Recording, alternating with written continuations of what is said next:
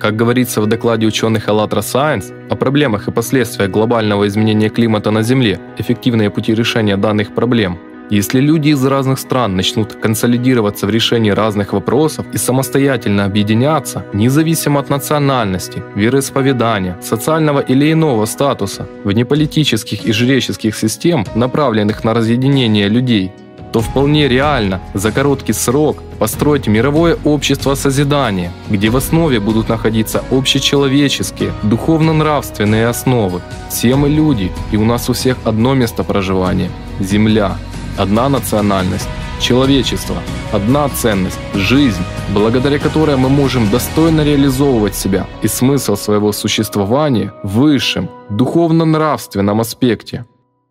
Только слепец не увидит надвигающихся событий.